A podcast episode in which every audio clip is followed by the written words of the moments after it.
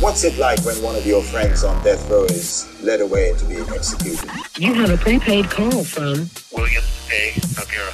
an inmate at the California State Prison, San Quentin. This call and your telephone number will be monitored and recorded. I had to be a different complete guy, which is the guy who walked the walkways of San Quentin's death row and without a gang, without a, a group of people around me. It was just me. soon after you went into to be on death row and you didn't really understand the prison workout system so much but then he said we're going to do 75 sets of it to me that seems extreme so i'm wondering if there's a danger of overtraining wearing yourself out so that you're No, no, that's actually funny. That, and it's funny, and I'll, I'll tell you why. I- That's a good one. Uh, I'll tell you why.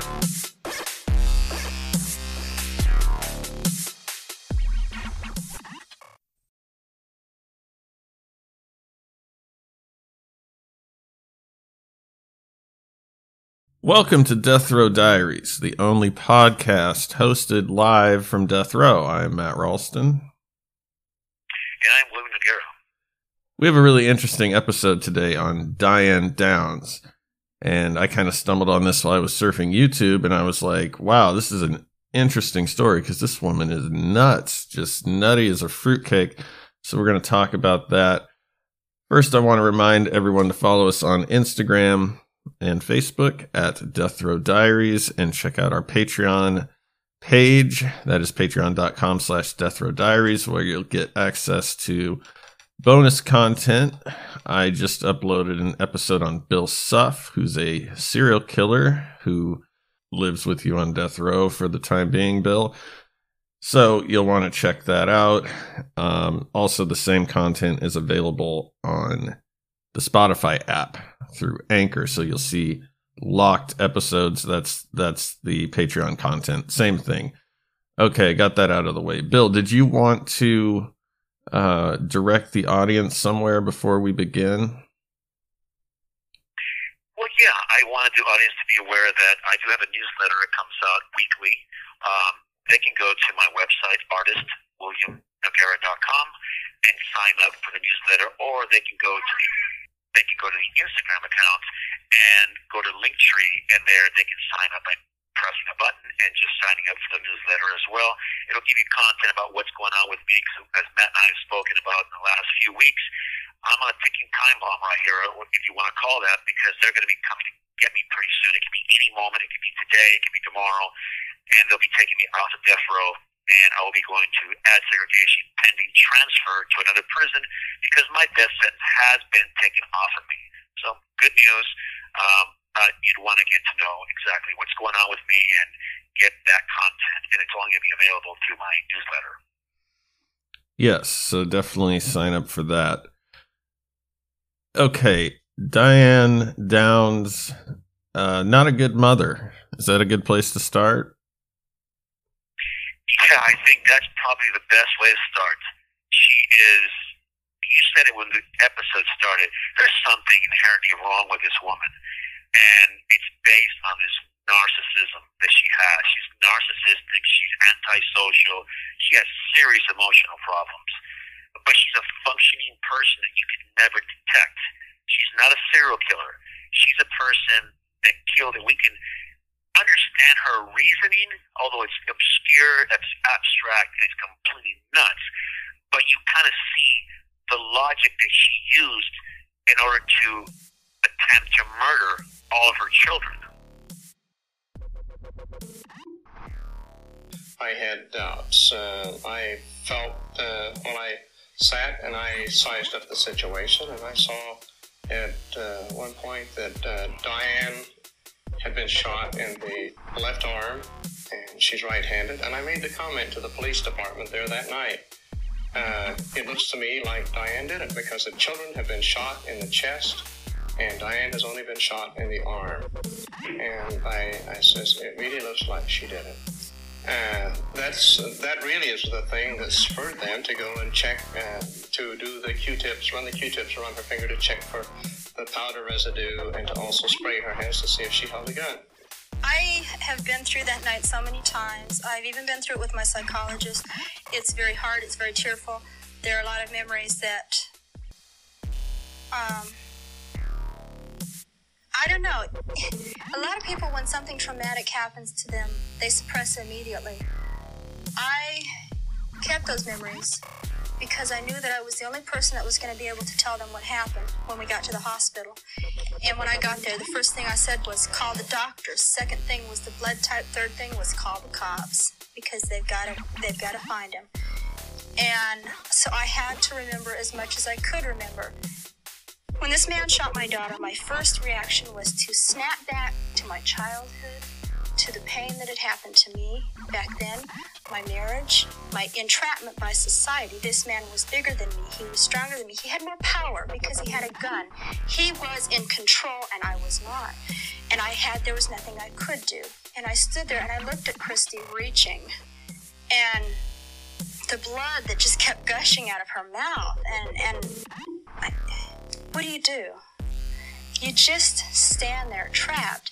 And then, and then the gun kept firing and firing and firing. And it, it, it made, it was monotonous. It just kept going. It was like a slow motion picture.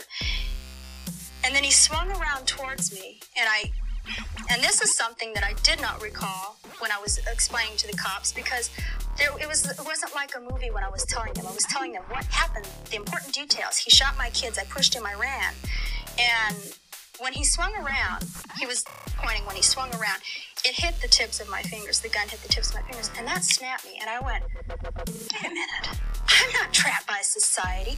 I don't care if he is bigger. If I stand here and I say, yeah, here, take the keys. I mean, there's nothing I can do. You win because you have the gun. My kids are going to die. And I'm not going to let my kids die. And so instead of giving him the keys, I feigned throwing the keys.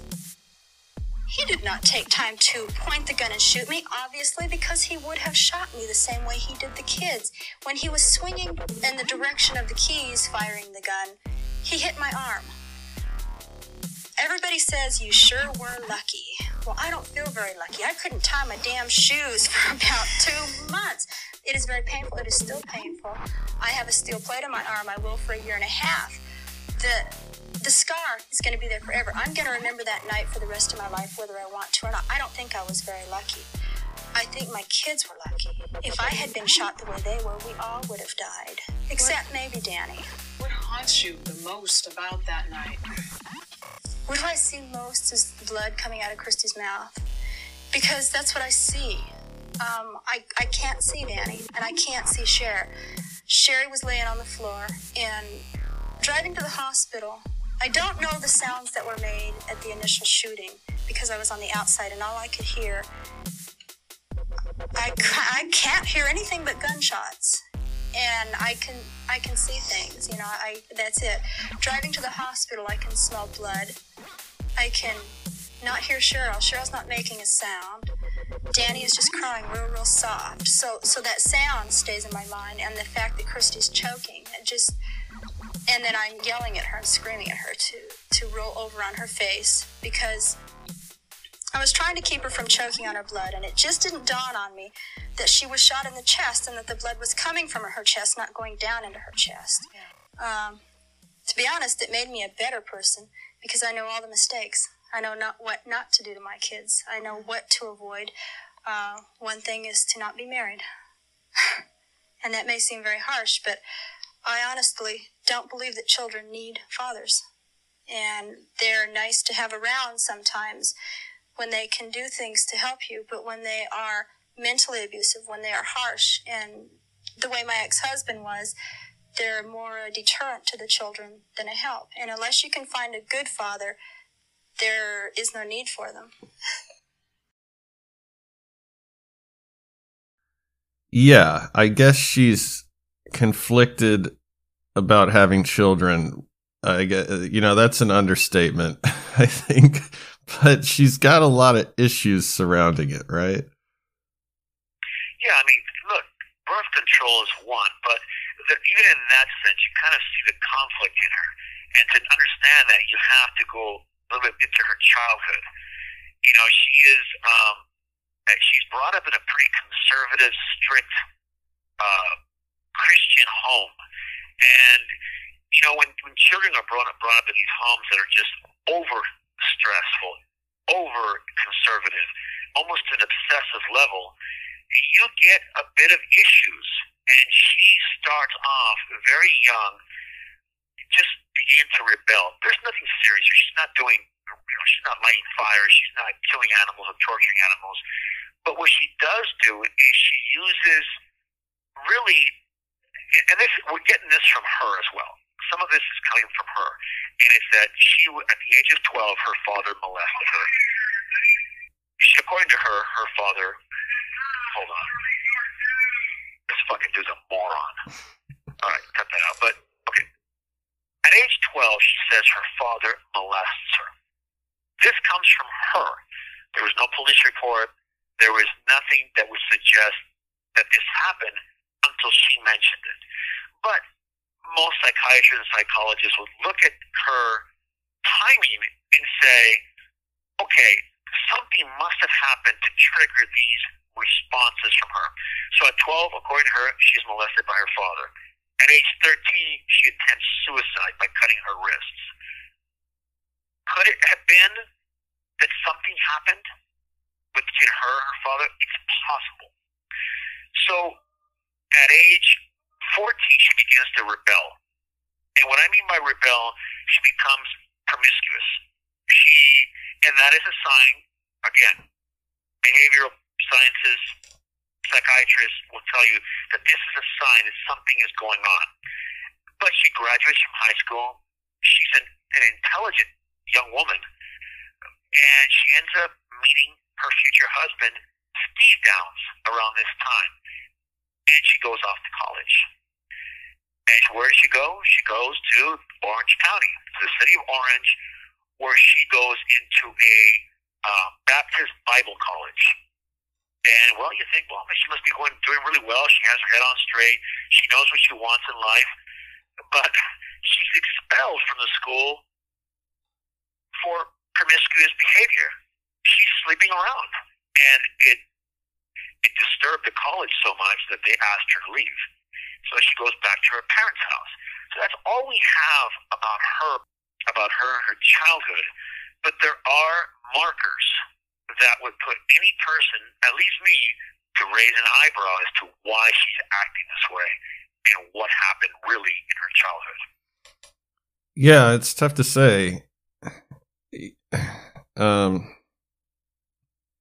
because so so being promiscuous like that, having a enormous body count, that could be, you know, a symptom of of something that happened with the father. But I think there's also plenty of really nutty people who weren't molested who behave that way. But then again, I mean, what percentage of like porn stars were touched by an uncle? Probably something pretty substantial. So I don't know. It's a tough one. Yeah, there's no way of telling. And look, and we know she's manipulative. We know that she is narcissistic. So this is she's smart. So this is the perfect reason. What, what do we always talk about, Matt? I always say that serial killers, people explain themselves. They try to explain the reasons to lessen the blow. That she tried to kill her children. Um, it, it immediately makes you think that she's being manipulated. She's trying to um, garner a bit of sympathy for herself. Like, look, this is what happened to me. What I did was wrong, but this is why I did it. So I understand why she's doing it. Whether it's true or not, I think it's going to be a mystery for the rest of our lives. We're not actually going to know because uh, we can't rely on her as a source for this. But look, right after that, she runs away from home.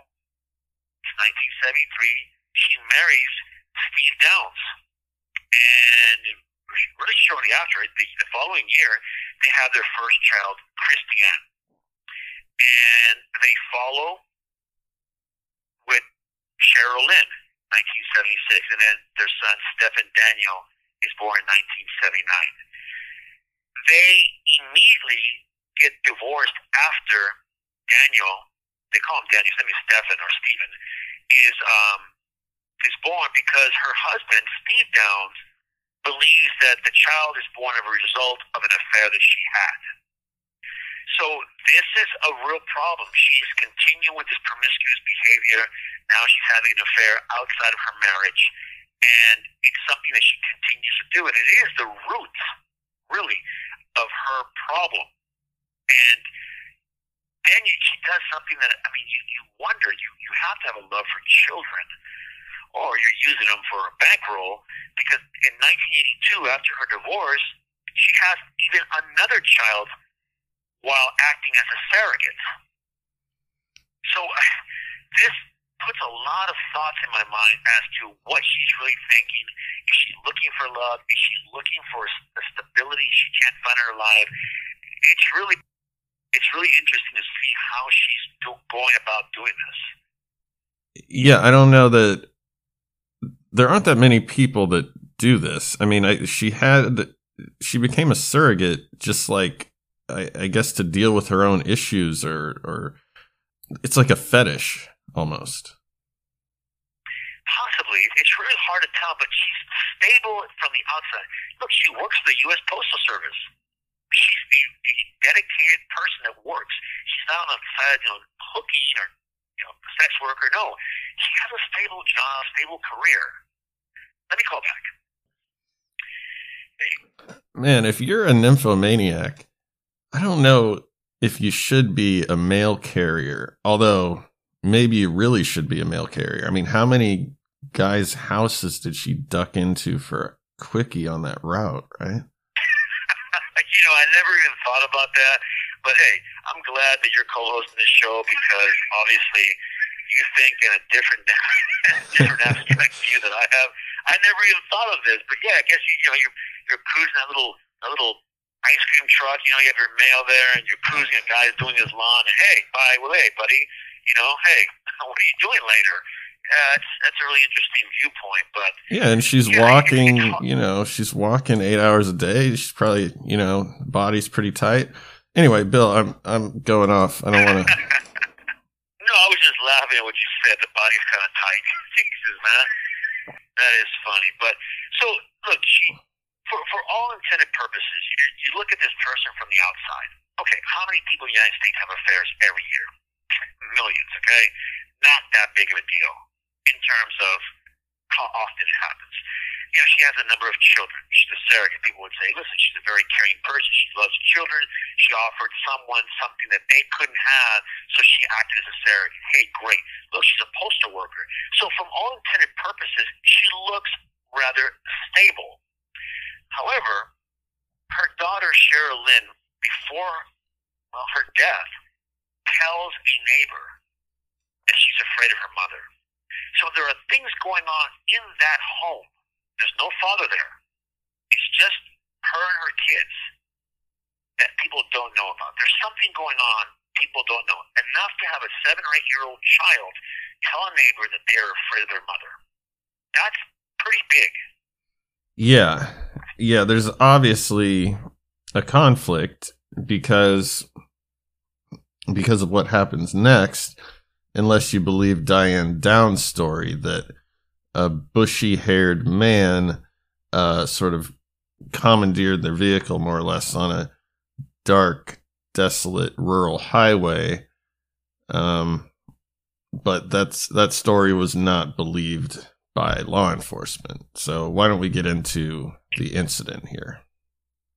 Yeah, it almost sounds like, like an Eagles song, Hotel California on Dark Desert Highway. But yeah, she everything doesn't really make sense what she says. And again, we have a person who is not a criminal in terms of a career criminal an experienced criminal. So what she says is, so first what happens is that in, in May of 1983, all three of her kids are shot while they drove home.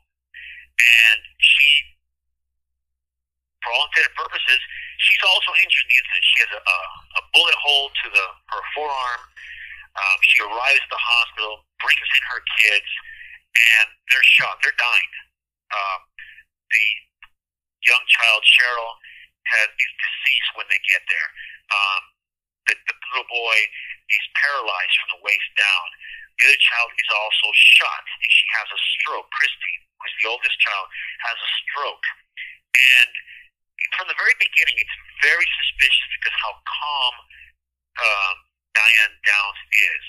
And she says a lot of inappropriate things and things that don't make any sense. So when they questioned her to what happened, and of course, this took a while for them to start unraveling the story. She says that she was driving home and she decided to take the scenic route. I don't know how many people say take scenic routes to their home, but it's 9 p.m. at night and the kids are asleep in the car. At 10 p.m., and again, how far is she from home that she decides to take a scenic route? She sees a strange man standing in the middle of the road that's flagging her down. Ladies and gentlemen, I don't know about you, but even as a male, if I'm on a dark, desolate highway and there's a man with bushy hair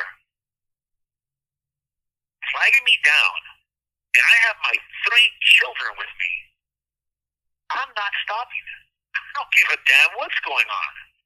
But according to her, she stops. She pulls over and she gets out of her car to talk to the bushy haired guy. I don't understand how many people get out of their car instead of just rolling on the window. How can I help you? Is everything okay? You leave the car start, you know, on. You have your foot in the accelerator. In case the person is trying to grab you, you hit the accelerator and you leave. Well, not this time. She's outside the car and she says that when she approaches the man, he demands her keys, which she refuses and they get into a fight. At that point, he shoots her and then opens the driver's side door of the car where the kids are at. And according to her, he shoots the children in the car. And then she throws away the keys in the bushes. And while he is, his attention is diverted of the keys in the bush, where bush is, he runs to go get it. She jumps in the car and takes off. I don't know about you, Matt. That doesn't even sound possible. It sounds, it sounds completely off. Yeah, especially the detail that I didn't really think about but most people would not stop. But especially a mother with kids has such a protective instinct. Like, I'm sure there are women that might stop if they were alone, but you know, with the kids, no way. I mean, I'm trying to think of what I would do. You know, if someone's, I had pictured the guy standing like in the middle of the road. So you have a choice between running him over or stopping. But I don't know. I think then when he approaches the car, that's when you speed away, right? Exactly. All the motherly instincts don't seem to be present, according to her story. No instincts of a normal human being are in place, according to her story. Um, I, I just find it very difficult to believe because if you throw your keys away, you're in a dark, desolate highway. You would hear them hit the bush. You would hear them hit the ground. According to her, she faked it. She threw them, but she kept them in her hand. And the guy runs off. I mean, what is this guy, a retard? Is he retarded or something? Uh, it doesn't make any sense. So, so that happens. Of course, when someone drives up to the hospital, their children shot, and everybody's concerned for the children. No one's really paying attention to what happened, and they are. They're not suspecting the mother. However, they begin to get suspicious when she comes to visit her children and she calls this lover that she has. She's having an affair at this time with a guy by name of Robert Knickerbocker. He's a married man. He's a former co-worker. I'm thinking at the post office, and you know she just begins to call him, and the police know this because he's telling them that. He's telling him them that she is stalking him, that she's becoming unstable, and that something's wrong. At the same time, forensics, and this is in the early 80s, so it's not the kind of forensics we have today, but even they don't match the story. There's no gun residue or blood splatter on the driver's side door. Um, and then, of course, Robert Knickerbocker reports to the police that she has a gun and that she suggested for them to be together that she kill his wife.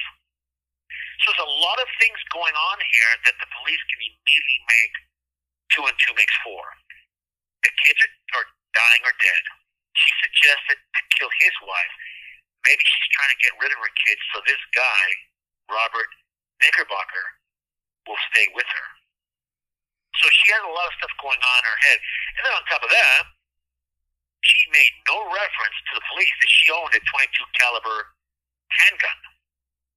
But not only does her ex Stephen Downs and Robert tell the police that, the police they later find out that she bought a gun in Arizona, but they never could find it. But they found the casings in her house.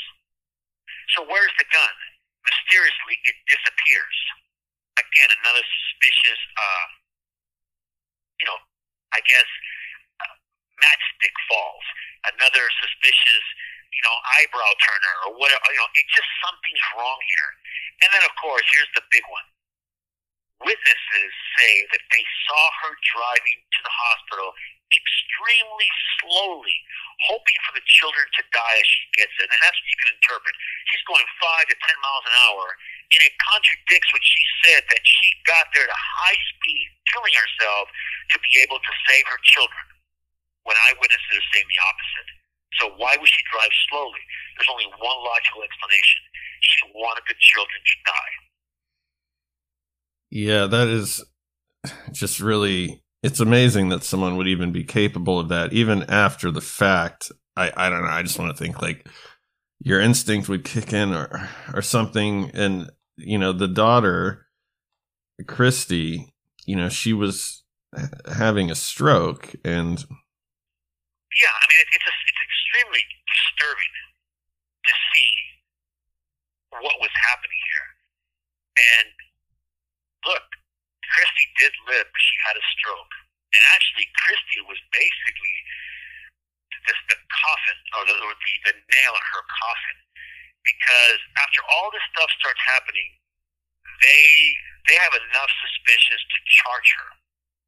So it's almost it's nine months later. It took this long to pick up all the evidence, to talk to people, to see what it was that she was doing beforehand, after, what are her actions after the children are shot.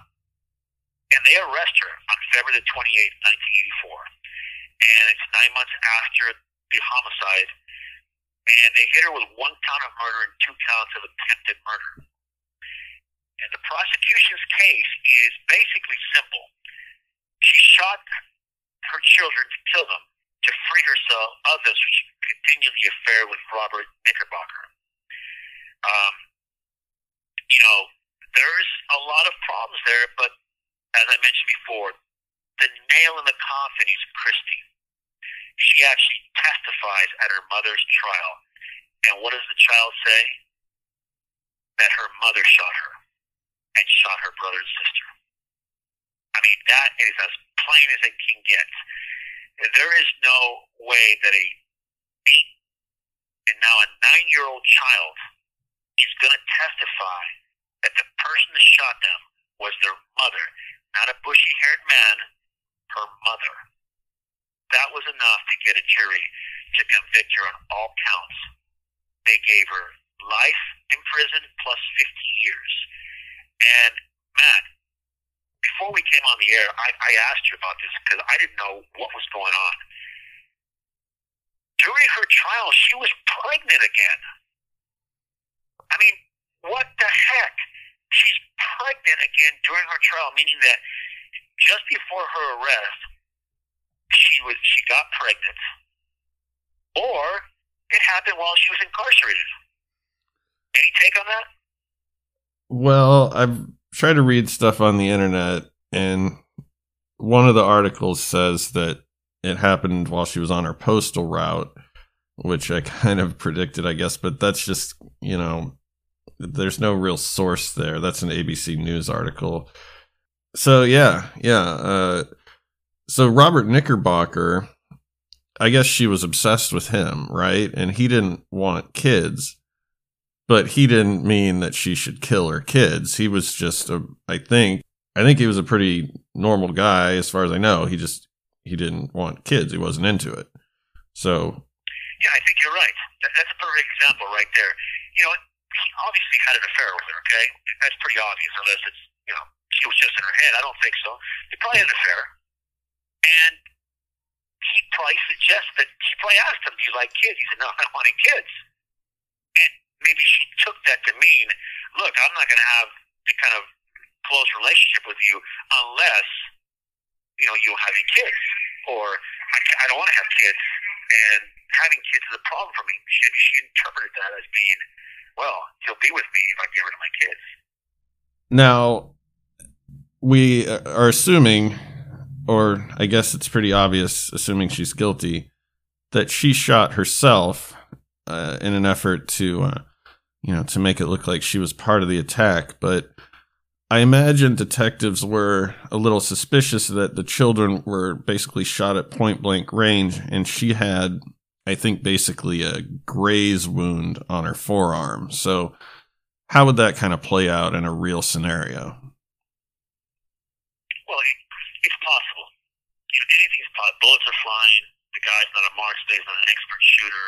If, if it did happen the way she said, that this bushy-haired guy, we, we don't know. You know, it's very simple to shoot two kids, three kids. He panicked. She ran at him. She said that they were in a, in a, struggle, and he shot her. That's possible. It's all those things are all possible. But it does. It, it, look, obviously, she's the one that shoot that shot the kids. It's obvious her child testified to that. The forensic evidence backs that up. Her suspicious behavior backs that up. But I think even more disturbing is when you have to then realize that this woman's premeditation was pretty, pretty down in there. To shoot your children and put the gun to your forearm and shoot yourself and then do this elaborate ruse of driving to the hospital slowly, hoping your kids die. Driving slowly, come on, die, die, and, and assuming they're probably dead now, that they've got so far past uh, being brought back that she feels okay to go to a hospital. She's in the car, she's smelling the blood of her children. The car's got blood all over it. It takes a pretty narcissistic person, and look, we could use all these terms like narcissistic, histrionic, antisocial personality disorder, uh, a deviant sociopath. I, I can sum it up in a better term that the audience is going to understand. Self-centered. Okay? It's a person that's only interested in what they need. Their uh, moment, their their need for whatever it is, and what her need was to secure a relationship with Robert Knickerbocker. But even in that sense, although she wanted that ideally, the relationship with Robert, she would have cheated on him. And we, how do we know this? Well, she had another child a different person in her, probably her route. It could have been anybody, but she obviously, she's obviously having sex with somebody else.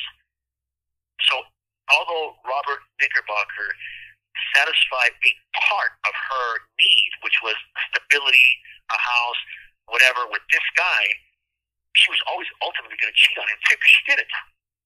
So another interesting thing about this story, and this this speaks to the fact that she's pretty smart and kind of a calculating person, is she was able to escape from prison after she was sentenced, right? Yeah, and it wasn't an easy escape. I actually saw this thing on a special on the news when it was happening. This is years ago, and yeah, on July 11th, 1987, she escapes from her cell in a prison by scaling an 18 foot razor wire wall. And she takes off. She's free for 10 days. They can't find her. And the, by the way, her children were adopted. I, I believe two of them were adopted by the actual prosecutor in the case. Felt, he felt so terrible for these children, he wanted to give them a stable home. So he adopted them. When she escaped, a number of people believed that she would come after her children, either to kill them or to somehow, in some self-centered delusion, go to save her kids or something. Um, but when they investigated carefully, they found uh, correspondence with a person, a male, and they traced it to another home. They went there, and she was there. Um, and they capture her 10 days later. But she is calculating. She uses people very well. Um, she is a person that uses does in order to gain an advantage or gain the position that she wants. Here she used the guy so she can basically go there if she escapes. That's exactly what she did. Um, look, calculating, very intelligent. Um, there's a lot of stuff about her. I read the book by Ann Rule about her. It's called Small Sacrifices. And um, there was also a movie made about her that starred the late Farrah Fawcett, also by the same name, Small Sacrifices. So there's been a lot of interest in this story, man. Um, look, she has been denied parole. She was actually eligible for parole for 25 years, and she went before a parole hearing first in 2008. And she, from all accounts, she told the parole board that she was innocent, that the bushy-haired guy did it, and she went back to a parole hearing in 2010 with the same story. They denied it. The parole board said that she was not accepting of the responsibilities of what she did, um, that she was narcissistic. And then 10 years later, in 2020, which is a couple of years ago, she went before a parole hearing again to get out, and they denied her again. She has not once admitted to what she did. And that's a huge point in these parole hearings. You have to accept responsibility. You have to rehabilitate yourself. And with Diane Downs, it doesn't seem that it's going to happen. And funny thing, she was transferred from the Oregon prison system to a California prison. She's now in California here, in California, doing time at an institution um, because of the escape and the dangers she poses. So yeah, she's getting denied. I don't think she's going to get out anytime soon. Yeah, she says she says something like uh it's an inconvenience to her. Yeah, let's just talk about her personality. Yeah, well, regarding her lack of remorse. In, in, in her brain, she's playing the story that she's innocent. So how could she have remorse if she didn't do anything? So that is the excuse. I, I've heard a number of times guys in prison I know are guilty. I can smell a guilty person a mile away. And their narrative is, is always, well, I mean, I'm, I'm sorry the person's dead, but I, why should I have remorse? I didn't do anything. This isn't something I can admit to because I can do it. This is the type of mind frame she has. But so let's play devil's advocate here. Let's just say for a moment that Matt is innocent of killing his pet tarantula. And, you know, they put him in jail for it. But he is actually innocent because his girlfriend did it. How is how does Matt show remorse if he's actually innocent? And this is the logic that a person who is narcissistic and lying is using in their mind. I can't show remorse because I didn't do it. So do you see kind of that working? And in the same token, if the person actually is innocent, how are they going to show remorse? I don't know how that works. And it's one of those things I always talk about that when I teach these classes in the yard about accepting responsibility.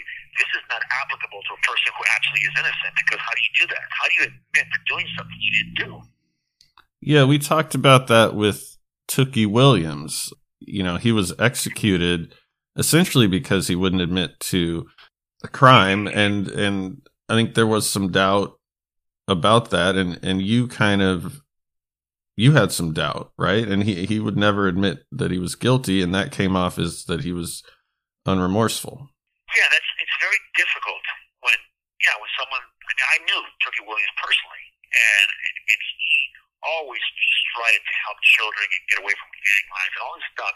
So he, he it seemed that he did all the steps that a person who is obviously remorseful about the circumstances, but not so much about the case itself, because in his his words, I didn't commit those crimes. So yes, this is kind of that same narrative, and people who are actually guilty that take on that narrative, it's kind of hard to blame them from doing it because they're, they're sticking to their guns. But we know because of forensic evidence that she did commit those crimes, and her daughter says she committed those crimes. But even more so, Matt, I mean, I haven't had a chance to see her on television. I think vaguely I saw something years ago. I believe it may have been 60 Minutes or 2020. They had an interview and they showed a piece of her talking. She talks like there's no remorse for even the circumstances. There's there's no motherly grief for a child that she bore and she raised. That right there is what gets me right away, and I I can see that she's her psychological makeup is one of a person who is guilty but is playing the part. Even right after the shootings, she would appear and she would talk to people and she would be kind of bubbly. She'd almost be joking around and just very glib. And regardless of how you uh, cope with tragedy and people do respond different ways, no one responds that way. She she just appeared to have such a lack of concern that her children were shot. It was like she was just taking a walk in the park. This is just another day for me. And you know, they honed in on that. That was a, a marker. But how someone can do that, I think, is what we're all kind of still wondering. Yeah, it's, it's something that, really bothers me because if, if you're an intelligent person, and she was, she's not, you know, completely dumb, you would think the first thing you would do is study how a person acts after something tragic happens to them. And she missed that completely. Because if she's being glib, she's joking about it, it's not that big of a deal. People are going to take it that way. Now, I do know that people act different in different. Some people get very quiet. They don't say much. They don't show outward tears. Look, everybody responds to tragedy different. I know this for a fact. I've seen different people act at different things, totally different. Look, I saw a guy stabbed in front of me. Instead of him like clenching his chest and, oh my God, I'm to die, nothing. He simply got up. He wasn't, it was almost like his mind shut down and he wasn't acknowledging that there was a hole in his chest. And he basically just looked at straight ahead, walked to the gate, blood is pouring out of his chest. They put handcuffs on, and he continued to walk, and suddenly he just collapsed. So I've seen both sides of this. Nobody acts the same. Tragedy, some people cry, some people become hysterical, some people don't do anything. So it's hard to really judge a person. You have 60 seconds remaining. But the interesting thing, Matt, is that those people usually act that way a very short time after it's happened or immediately after because their bo- their brain, their bodies is still processing the process. After a day, after two days, they usually begin to act pretty consistently. She doesn't. That tells me a lot. Yeah, so let's pivot to your studies, your ongoing project here for a minute in relation to Diane Downs. So you talk to these killers all the time, and most of them, I believe, correct me if I'm wrong, claim that they're not guilty. So when you talk to them, do you presume that they're guilty or do you hear them out? And how do you tell, how do you form your opinion on whether they're guilty or not? So I'm not talking about, uh, a Bill Suff who's, you know, been convicted of killing, you know, a dozen people. That's really obvious, but but more of a, a case where you want to maybe give a benefit of the doubt. Like, how do you assess someone's guilt based on their behavior, based on ticks and things like that? Well, it's obviously very hard. What I look for is consistency. And, and I'm the first one to admit, I have not run across many innocent guys in prison. And the majority of them, contrary to what everybody believes, that everybody in prison says are innocent, most of the guys here say that they're guilty. Like, yeah, I'm, I'm the guy, I'm the shooter, I'm the, I'm the killer. A lot of guys just say it. There's, and some guys just don't talk about it.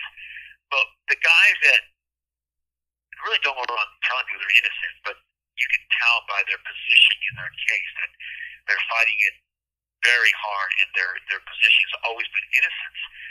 You can always tell how they act. And I, I know people say, well, how do you tell? Do they, they run around with a knife in their hand, stalking people? No.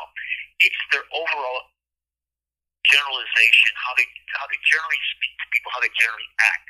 They don't consider, they don't continue with the same type of behavior. Most guys have a particular, like, they, they're standoffish a bit sometimes. Sometimes, if they do contact people or talk to people, they don't get very close to them. Um, they feel like they're, it almost feels like they're awkwardly in the wrong place. There are a lot of different things, and every person is different, as I've said. And I, it, for me, it's consistency. And I have the opportunity to sit here and watch these guys over years, over decades. So I'm able to pinpoint how they act. That is how I can tell. That's the advantage I have over any basically law enforcement or any person, psychiatrist, psychologist, because I'm with these guys 24 7 out there. I listen to their conversations on the pier. I watch, I walk by the cells, I look inside the cell, how it's set up. What kind of, what does it tell me? A lot of behavioral traits about people tell me little pieces. They don't tell me the whole picture, they give me little pieces. And over years, I can form a pretty accurate picture of that person. And then the question comes is, is that person in line with that crime. Let me give you a quick example. A person who's accused of the rape and murder of a child, and this guy lives down the tier from me. Usually, those type of people that murder children are pedophiles. You can tell by the television programs they watch what they're interested in. Okay? It can be cartoons, it can be little kids show, very young adolescent show. They tend to watch those shows a lot there are other This call and your telephone number will be monitored and recorded. The kind of magazines they collect. Tell by that. When they're on the yard, who they hang around with, what kind of pictures do they see? All the guys in prison look for pictures. They want pictures of women. If the guy is, has a highly high libido, he's looking for pictures of girls so he can look at them. Uh, same thing with pedophiles. So there's there's actions that come with uh, conduct that I look for and these are very difficult traits to, to analyze, but with time, I'm able to do that. That's how I form a profile of that particular person. And I can, you know, it's not perfect. It's, you know, it's not a, a, a 100% science, but I get pretty close to judging a person's conduct with their actions, and I can give you an assessment whether that person did it or not. Is it true? At least I would imagine if it were me, if I was in prison for something I didn't do, I think I would be extremely angry. However, I, have seen, you know, even the West Memphis Three and and the Fairbanks Four and some of these guys, they don't always appear that way. I don't know if you can be angry every day, but um, how does that work? Yeah, you can be angry every day. You may not outwardly show it. And again, it goes to the person's character, and how he is. Every person is different. How they internalize can they compartmentalize a conviction that's untrue? Look, I know for a fact, I said, I've met very few people in prison who are completely innocent, but I have met a person who's innocent, 100% innocent. And it's really strange how that person deals with it. I believe that person, and the one I knew, he compartmentalized it. He, um, I know he found it very difficult to associate with other people here there, I could tell there was anger under the surface. There was no cues. He wasn't seeking out pornography. He wasn't seeking out visits every week. He wasn't seeking out the normal things. It was he would go months without going to the store, even though he had money. He was very quiet. He didn't say a whole lot. Um, he never got into arguments with people. It's a lot of different things that piqued my interest about him. And then I began to really get to observe him. It turns out that he was innocent. You know, DNA evidence revealed later that he was innocent. That's a huge, huge deal there. So it's not an exact science. It depends on the person who's profiling, the person who's the observer. Um, given time, I can usually give you a pretty good idea of if the person is innocent and whether he's remorseful or not, and whether it's probably going to happen again because of his actions and his conduct while he's here. Yeah, well, I guess we can wrap it up there. What a crazy lady. Uh, are there male prison guards, you think, in the female prison she's in? Absolutely. All see, there's a new rule in California Department of Corrections, which is equality. You inclusion. You want they, they put female uh, officers to work in male prisons, and they put male uh, guards to work in female prisons. I don't know if that's a good idea, but it does happen. And I mean, well, how can you stand in a way? How can you stand in the way of a, of a, of a woman that wants to become a fireman or whatever? You really can't these days. So yeah, they do work in both sides of prison, and both genders work.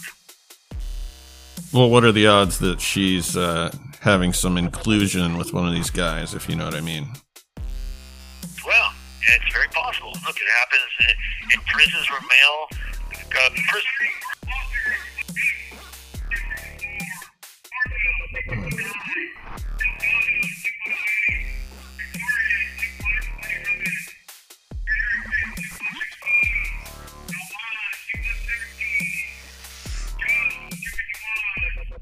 Well, it's been interesting. Thank you, Bill. It's been interesting as always. Everyone, check out Bill's website. What's the website again? Artist WilliamNoguera.com and on Instagram it's william.noguera.art. Sign up for the newsletter. Yeah, and I'm going to put those on the Patreon account, which you can check out at patreon.com slash death row diaries. Also, check out Spotify. Check out all this stuff. Thank you guys so much for listening. We'll be back next week. Until then, I've been Matt Ralston. And I'm William Noguera. Be safe, be aware of your surroundings. Your life could depend on it. We'll see you next time.